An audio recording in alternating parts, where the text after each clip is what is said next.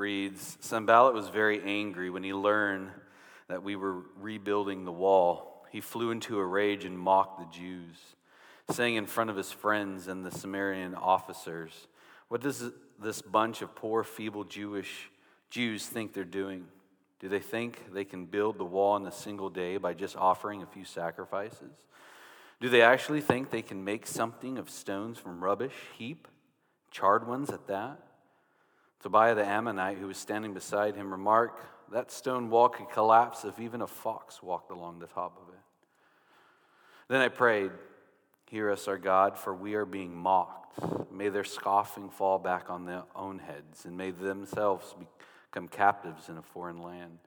Do not ignore their guilt. Do not blot out their sins, for they have provoked your anger to anger here in front of the builders. At last the wall was completed to half its height around the entire city, for the people had worked with enthusiasm. But when Sanballat, the Tobiah, and the Arabs, Ammonites, the Ashdodites heard that the work was going ahead and that the gaps in the wall of Jerusalem were being repaired, they were furious. They all made plans to come and fight against Jerusalem and to throw us into confusion, but we prayed to our God and guarded the city day and night to protect ourselves. Then the people of Judah began to complain. The workers are getting tired, and there's so much rubble to be moved. We will never be able to build the wall by ourselves. Meanwhile, our enemies were saying, before they know what's happening, we will swoop down on them and kill them and end their work.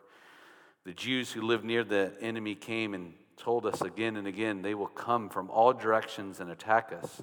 So I placed armed guards behind the lowest parts of the wall and the exposed areas. I stationed the people to stand guard, but families, my families, and armed with swords, spears, and bows. Then as I looked over the situation, I called together the nobles and the rest of the people and said to them, don't be afraid of the enemy. Remember the Lord who is great and glorious, and fight with your brothers, your sons, your daughters, your wives, in your homes. When our enemies heard that we knew of their plans and that God had frustrated them, we all returned to our work on the wall. But from then on, only half my men worked while the other half stood guard with spears, shields, bows, and coats of mail.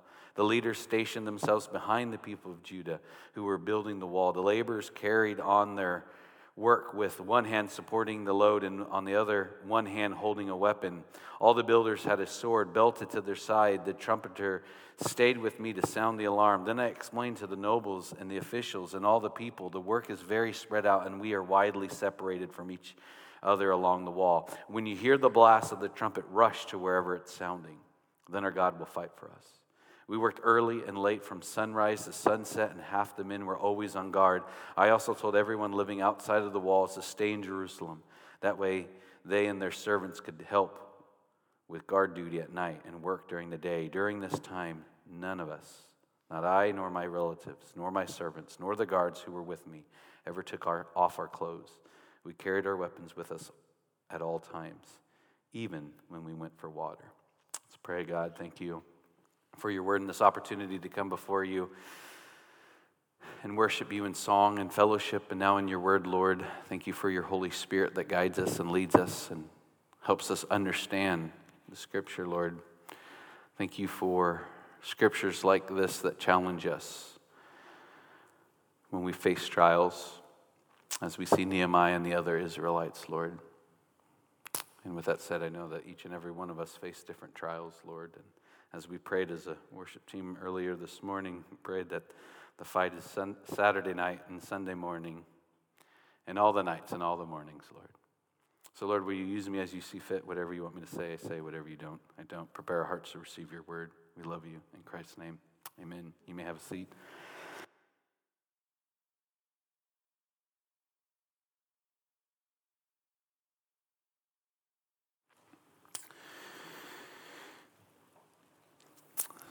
So if you notice, halfway through, it said when the wall was fifty percent done.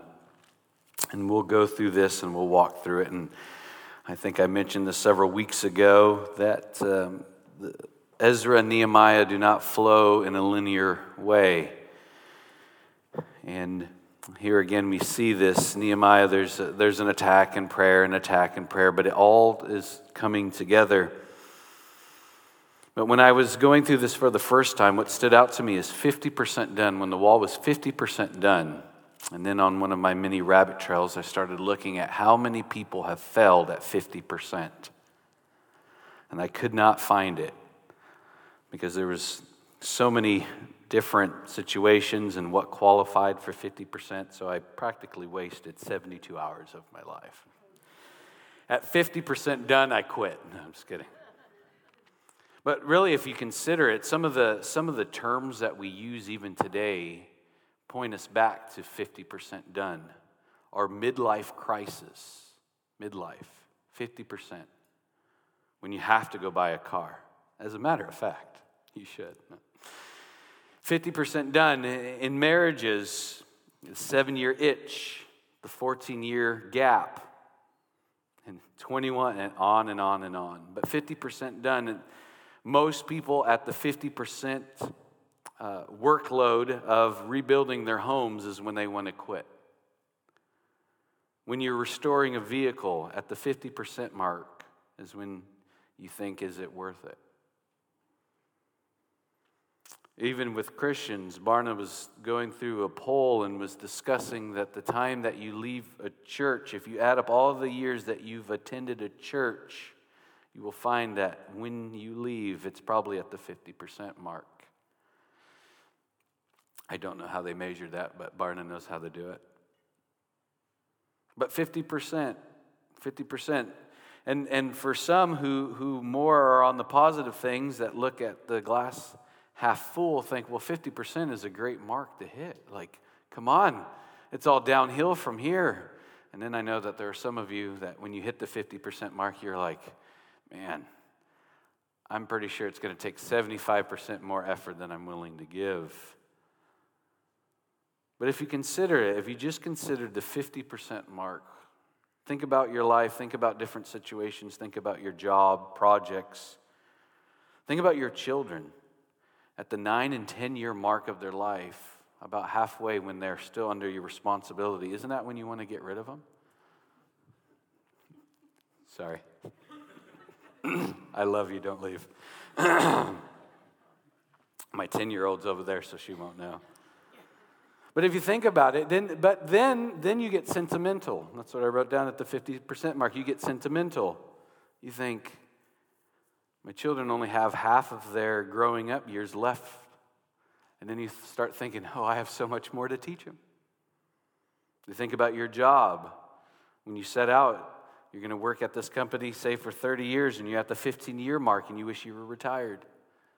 And over and over again, you see at the fifty percent mark, there's something to the attack. You just don't want to do it.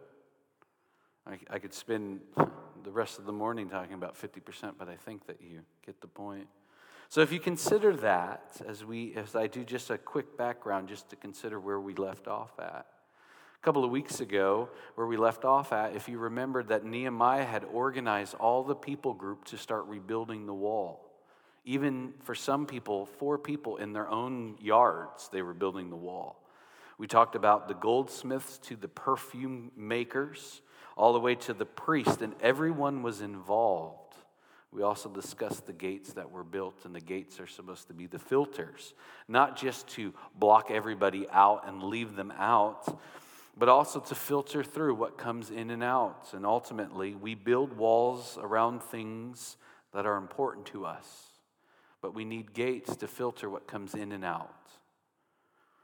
Who here, if you're honest, wish that they had a better filter of their mouth? I do. But then you start to realize that I wish I had a better filter of what comes into my heart. And then you go down that whole rabbit trail and think, oh man, what am I watching? What am I reading? I got to stop watching the news. Monday night is the only time I can watch it, or it's going to ruin the rest of my week. But as we left off, Nehemiah had organized all these people, and that's a great That's a great situation. The walls are finally being built after one hundred years of the Israelites moving in after captivity. If you remember, he was stirred in the heart. He was heartbroken. He had never been to Jerusalem before.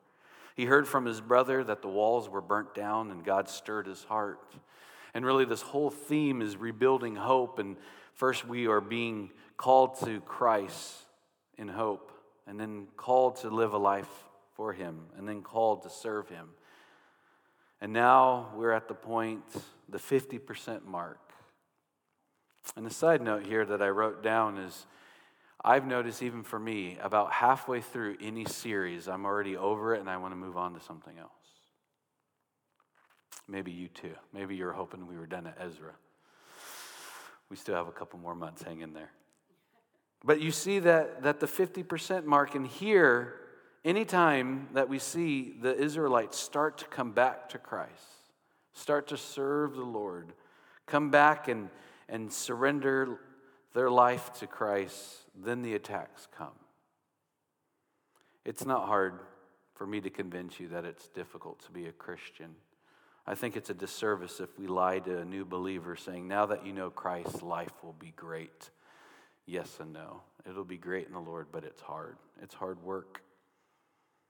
God loves us so much that he doesn't want us to cruise, set cruise control into glory. And sometimes I wish that was the case. But then I would get bored about the fifty percent mark of my cruise and want to do something different. So just for reference, I, we, I, I mentioned a couple of weeks ago that there are some bad guys that you're going to start to dislike. Excuse me, this is annoying me, and I, I'm easily distracted, so...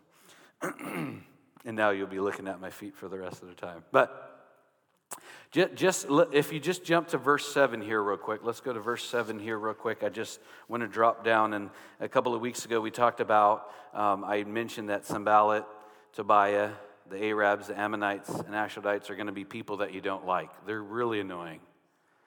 And, and, and so here's a map here that we have that I just wanted to show you. So these are the locations of, of the people, and, and really why I brought this map up and added just in the purple and the blue is just these are the same people that the Israelites, the, the Jewish people are fighting today. Isn't it interesting that the same enemy way back before Christ are the same enemy that are fighting the Jews today? Sanballat, he's the one, if, the, if you look, he's from the western bank. Gaza. I don't have to talk about the Gaza Strip too much, maybe, but they're still fighting. Tobiah. Tobiah is actually a part of Jordan and part of Saudi Arabia. The Ammonites, or the Ammonites that you can see here on the all from Jordan, and the Palestinians. Those are now the Muslims in Palestine. These are the same people that Jewish people are fighting. And all that to say, do you notice that you tend to fight the same battle, the same things, the same situation over and over and over again? It's almost as if God has this, this ability to come to us, to rescue us, and to let us know, hey, it's going to be hard. But the whole reason it's going to be hard is because I want you to depend on me and not in your own strength. I want you to come to me. You know, whenever you get a little proud and you start do, being successful and then you start thinking it's about you. But what I've realized is that more and more that the way that Satan attacks is very specific to the way that I'm wired. It's almost like he has this super bullet that knows exactly my D N A sequence and knows exactly where to shoot it. Every time. I have a list here of the five different ways that the Israelites were attacked. And I don't think it's too much of a stretch to say that these are probably some of the ways that you are attacked. So as we go through this, just consider, and this is not an exhaustive list at all by the way that the enemy attacks us. But if you're willing, go ahead and just highlight or circle one that you know, yep, that one gets me. And I'll do the same for you. So the attacks, so they're doing really good work. After one hundred years, Nehemiah has, has come in now. They're rebuilding the wall. Finally, we're rebuilding the wall. Finally, it's an opportunity. And then all of a sudden, it's an attack. So the first question I wrote down, well, if you're in God's will, why is it hard? That's the point.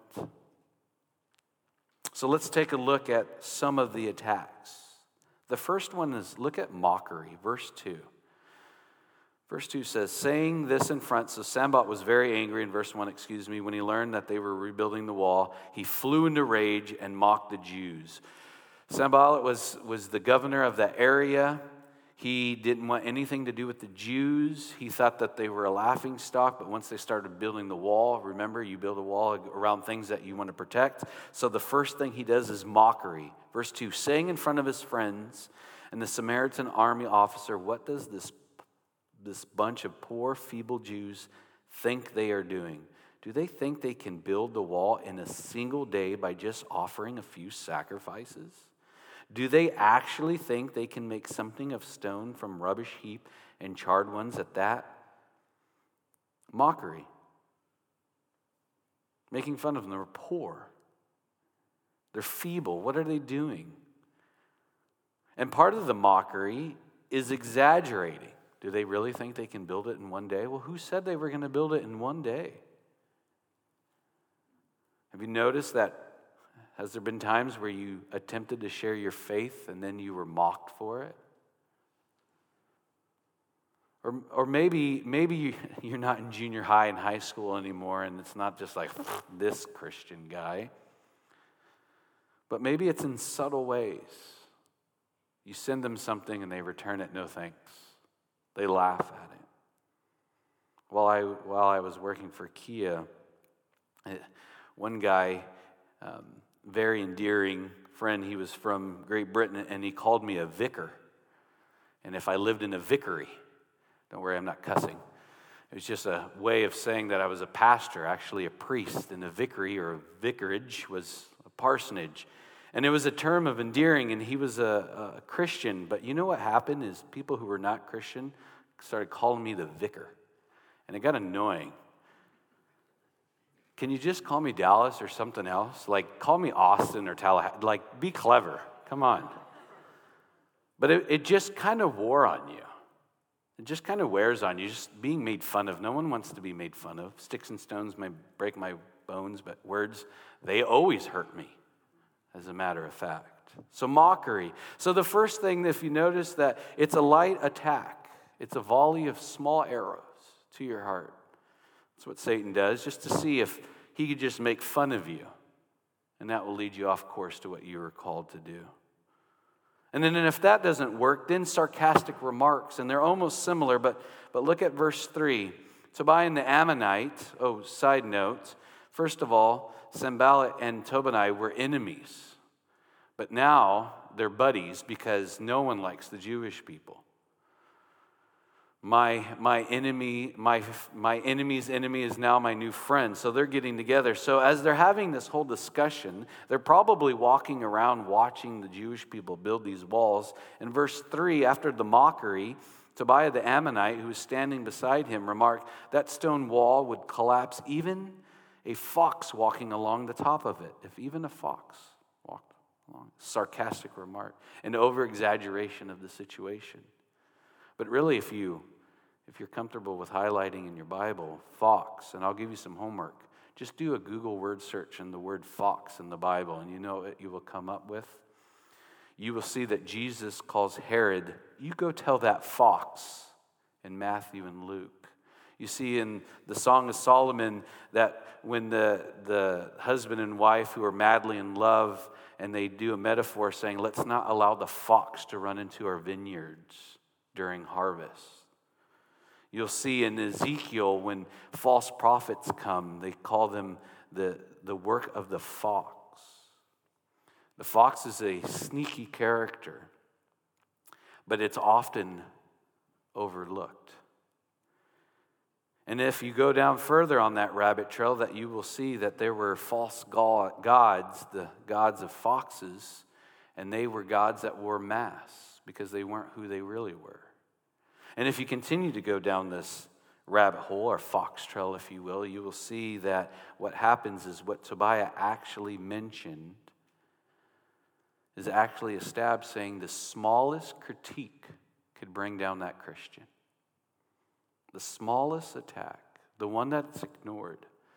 Now, if you consider this a little bit more, if walls and gates are important to protect what's important, if you see this giant grizzly bear coming, you'll probably close the gate or shoot it or whatever. But if a fox, that's ah, just a fox. They're cute and cuddly to clever fox. I don't want nothing to do with it. I'll shoo it away, but I won't deal with it. Small compromises in your walk with the Lord is the foxes in the vineyard. It's the ones that you say, ah, it's, we'll deal with it later. Has anyone ever said that you'll deal with it later and then you deal with it when the fox turns into an elephant? I think perhaps the most famous one is when your check engine light comes on and you say, hey, it's still driving pretty good. Then you may even check the code. It's only a misfire cylinder one. Three weeks later, hey, cylinder one through eight are misfiring and I need a new catalytic converter. But just that little warning light. And again, and we won't read it here, but in Ezekiel, as he con- as the prophet continues to talk about how the false prophets are like foxes, he also mentions that we have to be prepared that the fox doesn't knock down our walls. What do you think he's talking about? He's talking specifically to what Nehemiah is building, but he's foreshadowing later on in the Christian walk. Because all of the Old Testament is pointing to Jesus. So Nehemiah is a smaller version of what Jesus is going to do. Jesus come has come and saved us, and he's taught us how to build the walls and the gates. And all of the heroes in the Old Testament that we have, they are the smaller versions, the incomplete versions of what Jesus fulfills. So if you're keeping track, mockery and sarcastic remarks, but sarcastic remarks can have a hint of truth. Have you ever had a friend that made fun of you constantly and just said that they're just kidding? Just a little stab, maybe it's a brother or sister, and then all of a sudden you start realizing there's just a little truth to that, and then you have to confront them about it.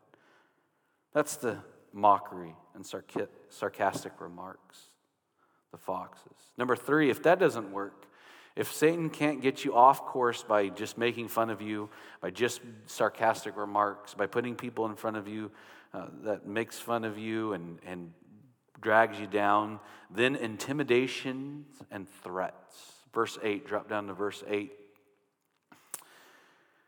They all, all who was in that list and that map that I showed you, all, they all made plans to come and fight against Jerusalem and throw us into confusion. Intimidations and threats. The groups of people that don't even get along now are making fun of you. And their whole plan is to physically harm you or attack you. Or bring you down.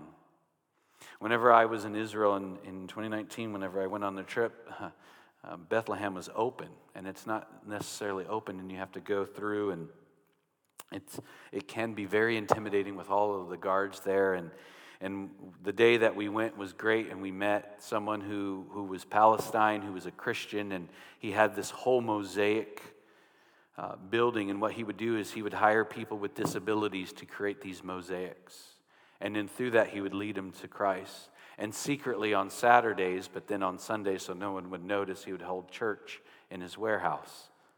Who knew that a couple of years later, we would be having church in a warehouse? But what happened is the very next day, if we would have tried to go in, the very next day, the gates, the, everything was closed because there was an attack. But the attack wasn't with guns or knives. The attacks was someone called the gas station and said, I smell gas at this mosaic building. Shut them down. So if, if Satan can't beat us with mockery and sarcastic remarks and intimidation and threats, these guys were so upset they made plans to fight against Jerusalem and throw us into confusion.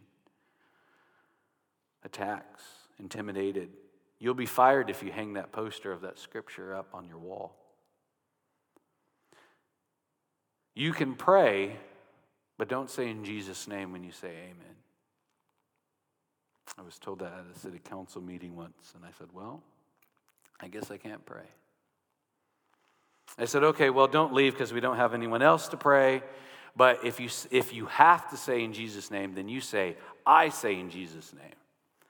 So since I tend to be a little snarky sometimes, I said, and I pray, and whoever else is in here with Jesus' name. I haven't been back since. But like those, those intimidations, and you know when you're sitting down and someone stands over top of you to talk to have that upper position, When your boss calls you into the office and asks you to have a seat and then they stand up. Intimidation and threats. Because if we're still in the fight, then we got a threat. And this is here, if, if discussing what Satan does in, in my D N A, how he attacks. So I'm I'm halfway okay with being threatened or made fun of and sarcastic remarks. But I'm not okay if I feel like it's coming into my home, if it's towards my family. Then all of a sudden, then my mind starts running a million miles an hour, and then I start considering the worst case possible, the scenario that's worst case, and then those attacks. So this is what was happening to Nehemiah when he was doing that. They all made a plan to come and fight against them. So intimidation and threats.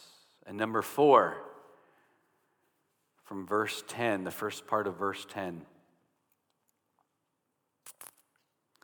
Then the people of Judah began to complain. The workers are getting tired, and there's so much rubble to be moved. We will never be able to build this wall by ourselves. Discouragement and exhaustion. We're only halfway done, and there's so much more to do. And I'm not complaining, nor is Nehemiah writing that getting tired is a bad thing, but complaining is. Having a critical spirit is not of God. The workers were getting tired, and there's so much rubble to move. There's so much work to be done. We will never be able to build the wall by ourselves. And that is the key. It has never been about themselves. It's always been in Christ's strength. So I would imagine, like any good human, they were feeling pretty good. Nehemiah is a good motivator, motion, motivating speaker, and he charges them up. They get excited. He gets a big prep rally. He says, you guys are going to do this, and you guys are going to do this, and you guys are going to do this, and we're so excited, and we can't do it. And everyone's like, freedom! And they get and they run out, and they're really excited to do it, and they're willing to pay whatever it costs, work as many hours as it is, and they're running on adrenaline, and then they see the wall is halfway, and then they look, and then they're getting made fun of, there's sarcastic remarks, there's even intimidation, and then we start complaining. Then they just start complaining. We will never be able to build the wall by ourselves. Well, you never were building the wall by yourself. You just got pretty proud. And when they started talking about losing their strength, I believe that is at that moment they realized they weren't ever going to complete it in their own strength. And you may be sitting here and saying, well, of course, you've said it three times now. They are working for the Lord. Of course they have to depend on God.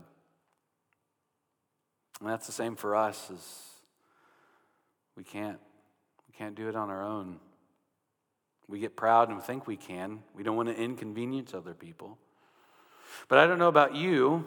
Well, actually, probably I do know this about you. But when I start to do things in my own strength, then I that's when I get really tired. Not, not tired in the fact that I just need a good nap, or I just need to sleep in a little bit more, or I just need to have a day off, or just a little small vacation.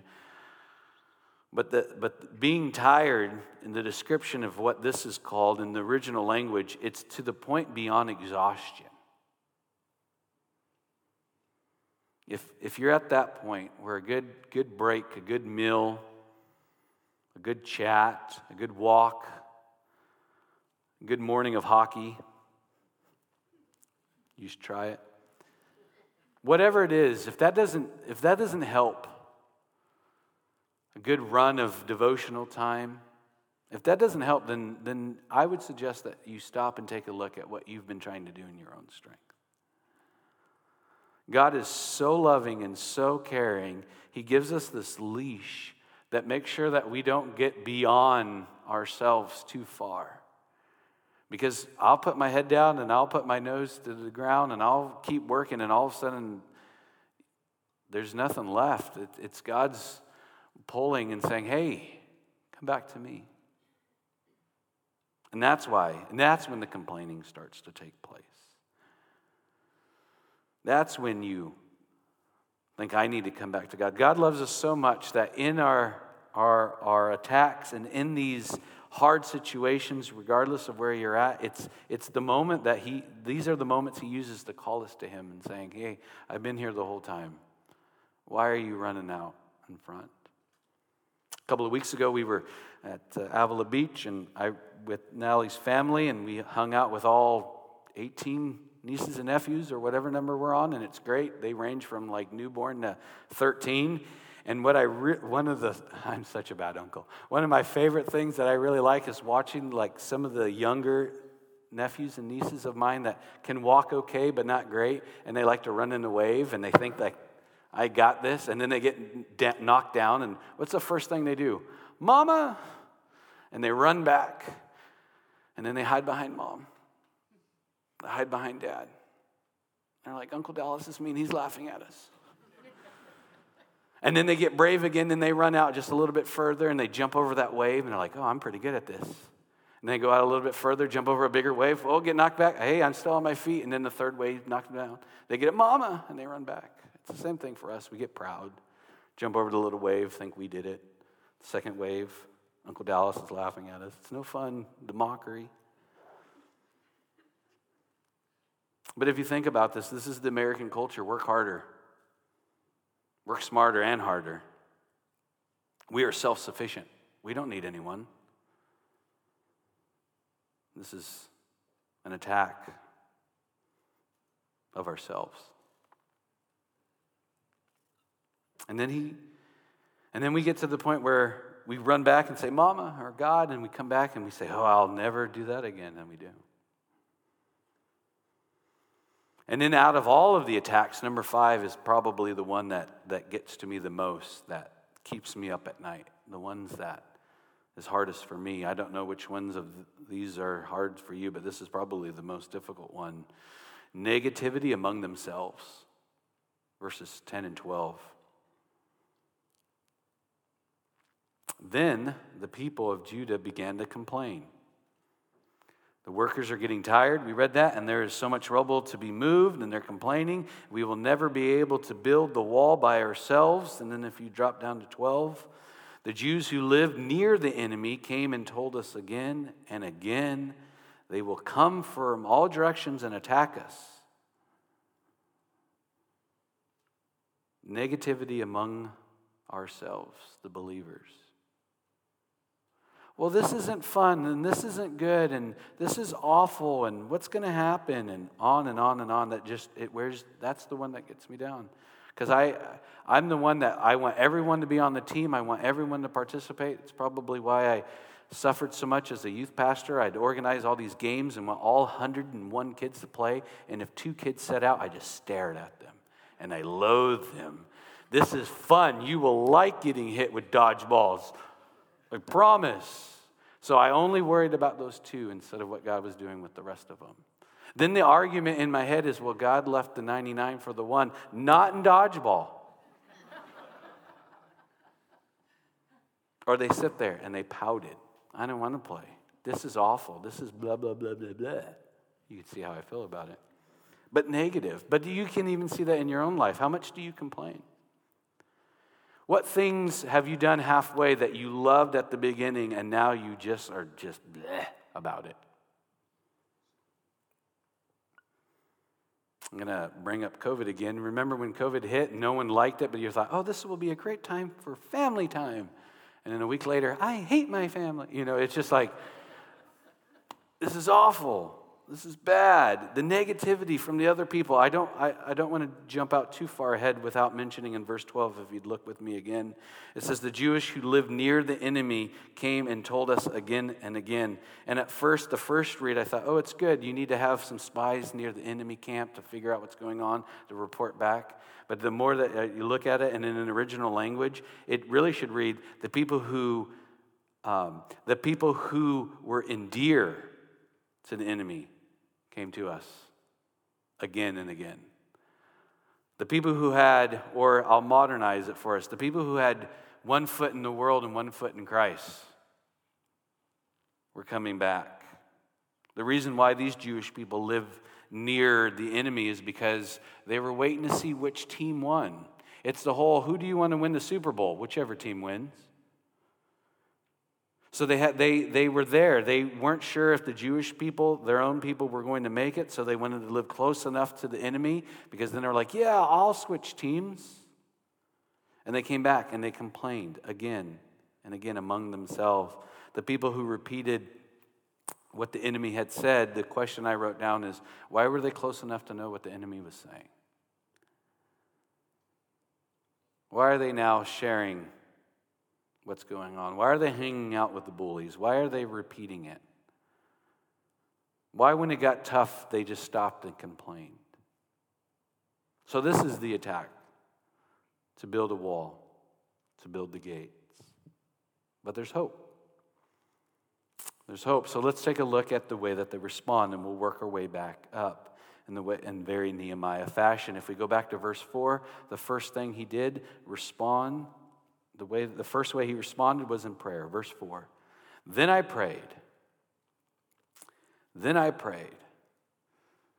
Hear us, our God, for we are being mocked. God, look, this is the situation, and this is specifically how I am attacked. You know me, God. You know the way that Satan attacks me. This is very specific to me, and I'm not doing well with it. And then he gets then he gets puffed up in a very Old Testament style. May their scoffing fall back on their own heads. May they themselves become captives in the foreign land. Do not ignore their guilt. Do not blot out their sons, for they have provoked you to anger here in front of the builders. He is quoting what Isaiah said is going to come to those who mock Christ. But he prays.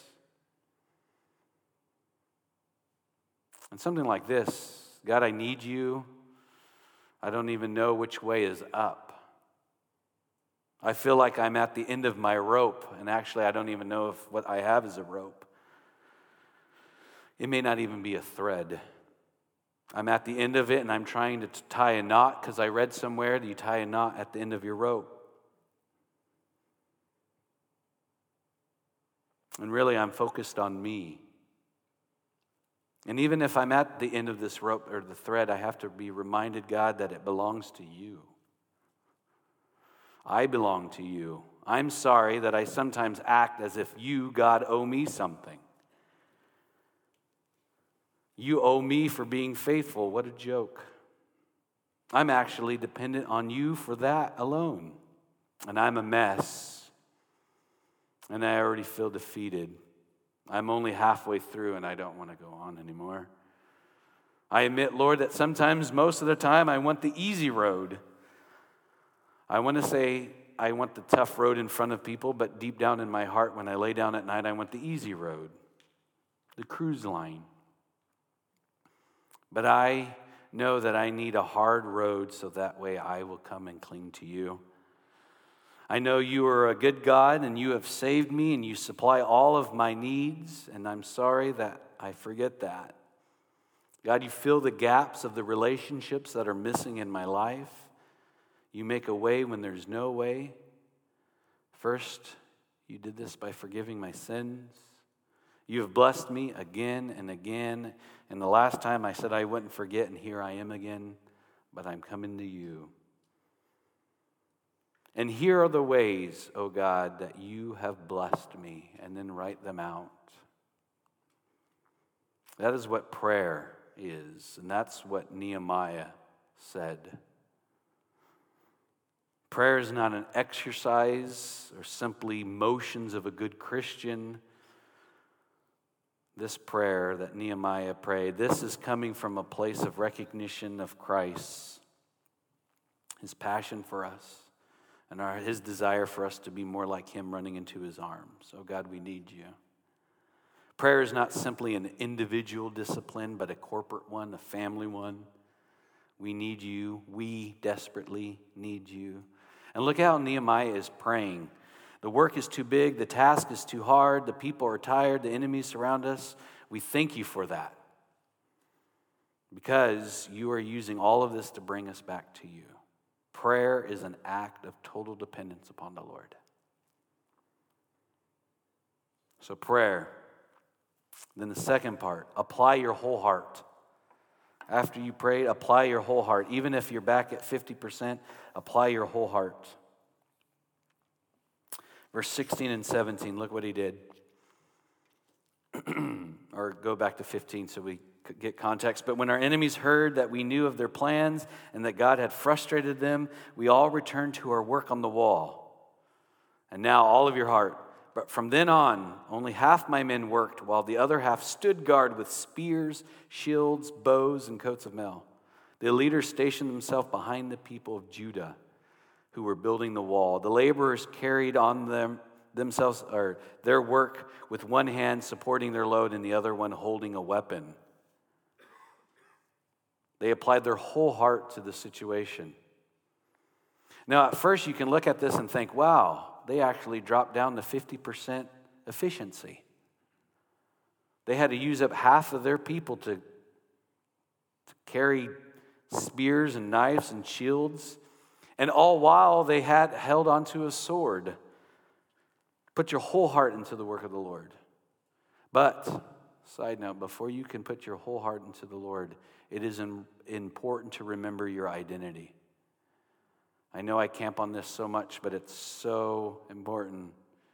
But before we can apply ourselves wholeheartedly to the work of the Lord, we must know who is doing it. We must know who we are doing it for. How can you be all in if you're fighting who you are the whole time? Who is going all in? You are the person who Christ made you. You are a Christian first. Everything else falls in line from that. Underneath all of the layers and responsibilities and the roles that you play, that you have, at the very bottom in the pit of your belly is where sin and grace wrestled and grace won. Grace was victorious. And we sometimes have to go back to that basement level. We have to go to that original fight in us and see the victory in Christ in our life. Scripture talks about we sung cornerstone, but Scripture talks about, and again, we've sung, sung about a firm foundation, a cornerstone of Christ. It is right at that foundational level that Christ saved us. If we are applying our whole heart into the work of the Lord, it better be the heart that He gave us, the new one. But so many times that old heart of ours comes back, and that's the one we offer. Martyn Lloyd-Jones, a hero of mine in the early nineteen hundreds, he was a brilliant pastor, theologian, and served in Wells. He grew up and he knew he wanted to be a doctor. So he went to medical school despite the fact that he was lower middle class, if you will. And I know it's perhaps a little different. It is different here in the U S. We don't have that patriotic, you know, system that they have in the U K. But he went on and he graduated top of his class. He was a wonderful physician. He ended up working for a lord, and that meant eventually if the Lord died, he probably, since he had no children, would have became a lord himself. Everything that you would want, everything the American dream, or the U K dream in this case. But he felt called to become a pastor. And as he was sharing that he felt called to be a pastor, he was mocked, he was ridiculed, he was told by his family that they would cut off because of all the time he spent becoming this great doctor. He didn't go to seminary. He didn't go to Bible college. But this man is the one who wrote so many of the messages, sermons that all of us use today to help craft ours. He even had a position to sit with the great G. Campbell Morgan. But the day before he was about to go, guess what happened? World War Two. So he eventually makes his way to Wells, and he's ministering to the poor, an old fishing community there. And Martyn Lloyd-Jones often, often talks about how discouraged he was. He said, when I, be, when I left being a doctor and became a pastor, I thought it would be easier. It was the hardest thing in my life, and I believed the lies of Satan for so many years as a young pastor, that I shouldn't be there, that I wasn't good enough. And then when he attacked me there, he would, if that didn't work, then he would attack me, you're too good for these people. Then the biggest one, he said, Satan would come to him at night and say, how do you even know you're a Christian? Martyn Lloyd-Jones shares that for so long he fought that, and every day he fought if he really was a Christian. If he really should be a pastor, he didn't get to go to school. He didn't get to sit under G. Campbell Morgan. And he said, finally, the Lord told him this. Why would I rather talk about Jesus with the humblest fisherwoman in Wells? And why would I love doing that better than talking to any of my peers about medicine? Why would God have brought me here? Because he loved me and he told me to. He said that the attacks never stopped, but Satan stopped whispering, are you even a Christian? And he ends with this, because I am changed. I have a changed heart. That old Lloyd-Jones that you knew who was a doctor is no longer, but the old feeble man in front of you with a fresh new heart is here. So how did Nehemiah do this? How can we do this? We have to be all in. All in, but with the identity that Christ has given us. And again, he said, only half of my men worked while we carried the shields. And one, as we close, look at verse nineteen and twenty. Look at what he says. Then I explained to the nobles and the officials and all of the people, the work is very spread out, and we are widely separated from each other along the wall. When you hear the blast of the trumpet, rush to wherever it is sounding, then our God will fight for us. Call upon other people. Blow your horn. During the week, not just on Sunday or Wednesday or whenever you get together. Blow your horn. Ask for help. Come and pray. Come and ask for prayer. Come and ask to be anointed with oil. Don't sit there on your portion of the wall that the Lord has called you to do, to build, and do it on your own. So pray, apply your whole heart. We'll close with this. This is where it gets tricky, I guess, for theologians and pastors and for Christians, is the relationship between God's sovereignty and human responsibility. How is it that God is completely in charge, and why what I do matters? Some go through this and read, well, if they really believed in God, then they wouldn't have brought weapons. Isn't God sovereign? Or on the opposite side, since they brought their weapons, do they even believe in God? And that whole argument that goes back and forth, how is God sovereign and what is our responsibility and why what we do matters? If you remember when we were going through Acts, Acts twenty-seven, you remember when Paul's in the ship and the big storm is coming up and down and everything is breaking away, and the Lord speaks to him and says, everyone on the ship will be saved. And he shares that. And then if you remember later on, halfway through Acts twenty-seven, there were some men who were trying to sneak the little boat off. And he said, hey, guard, stop those guys, because if they get off, they're dead. Well, I thought you said everyone is going to be to survive. Yes, if you do God's will. So as we are praying, and as we are applying our whole heart into the ministry that God has called us to, and as we blow our trumpet when we need help, we need to understand that what we do matters, and you matter. We all have gifts and abilities and talents, and we cannot sit on the sideline, as I mentioned before. God is sovereign. He will accomplish his will. He wants you in the game. So practically speaking, just consider which one of these attacks or others that get you down. What is it that you've been doing in your own strength that you promised that you wouldn't? And have you prayed about it? Have you blew your horn about it? And then when you recovered, have you applied your whole heart, or have you proceeded with caution because you don't trust? And ultimately, God wins. Let's pray. God, thank you for this time, and we need you, and we love you, Lord, and and um, we thank you that you love us enough not to set us on cruise control. Uh, you love us enough that uh, through these trials and difficult seasons that we face, That that is a way for you to redefine us, mold us into who you want us to be, so that way we can continue to grow in our dependence upon you. Forgive us as we act like little my nephews and nieces who jump in the wave and think we can do it. We don't need you to hold our hand, but yet we need you to carry us.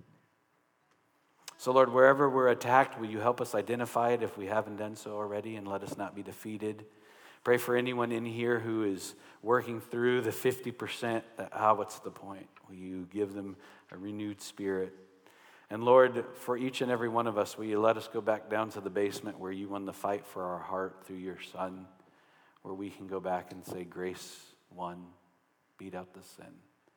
Lord, help us be re- reminded that our identity is in you and you alone, and not our performance, yet we want to do well. So as we do carry our shields and our swords and our spears, Lord, will you not allow foxes, little things, to come into our lives? Let us deal with it right away. And Lord, let us be bold enough to blow our trumpet in time of need. We thank you, and we're excited to continue to worship you through more song. We love you in Christ's name. Amen.